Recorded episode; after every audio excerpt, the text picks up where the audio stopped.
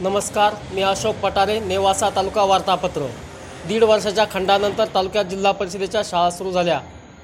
अनेक शाळांमध्ये विद्यार्थ्यांचे स्वागत करण्यात आले. एस टी महामंडळाच्या कर्मचाऱ्यांच्या संपामुळे ऐन दिवाळीत प्रवाशांचे हाल झाले. या संपाला पाठिंबा देत नेवासा येथील समर्पण फाउंडेशनने तहसील कार्यालयावर मोर्चा काढला. त्याशिवाय विविध संघटनांनीही कर्मचाऱ्यांच्या मागण्यांना पाठिंबा दिला. कार्तिकी एकादशीनिमित्त कर्मचाऱ्यांनी बसस्थानक ते ज्ञानेश्वर मंदिरापर्यंत दिंडी नेऊन शासनाचे लक्ष वेधण्याचा प्रयत्न केला. घोडेगाव येथे शनिवारी कांद्याची साठ हजार गोणे आवक झाल्याने भावात आठशे रुपयांनी घसरण झाली. काल सोमवारी आवकेत जवळपास वीस हजार गोण्यांनी घसरण होऊन भाव एकतीसशेपर्यंत निघाले.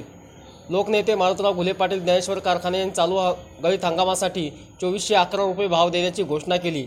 नेवासा तालुक्यातील धामोरी येथील सासऱ्याने स्वतःची किडनी दान देऊन जावयाचे प्राण वाचविले.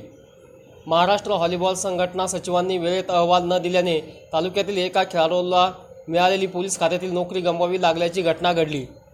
जिल्हा रुग्णालयातील लागलेल्या आगीत नेवासा तालुक्यातील चौघांचा मृत्यू झाला. या जळीत प्रकरणी अधिकारी परिचारकांवर केलेल्या कारवाईचा नेवाशात इंडियन मेडिकल असोसिएशनच्या वतीने निषेध करण्यात आला. दिवाळीसाठी बाहेरगावी नोकरीनिमित्त गेलेले लोक गावी येऊन सण साजरे करतात. दिवाळी काळात जुने मित्र भेटतात. त्यामुळे अनेक शाळांमध्ये माजी विद्यार्थ्यांचे मेळावे पार पडले. तालुक्यातील पाचेगाव ते खिर्डी या रस्त्याच्या दुरवस्थेमुळे अनेकदा ऊस वाहतूक करणारी वाहने उलटतात.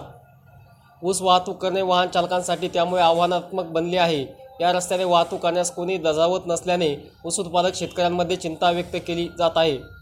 खडकापाटा येथे कारच्या धडकेत जळके बुद्रुक येथील दुचाकीस्वार जखमी झाल्याची घटना घडली. नेवासा व प्रवरा संगम येथील जुगार खेळणाऱ्या दोघांवर नेवासा पोलिसांनी कारवाई केली. आपत्तीजनक पोस्टला लाईक केल्याप्रकरणी सोना येथील युवकाला ताब्यात घेण्यात आले.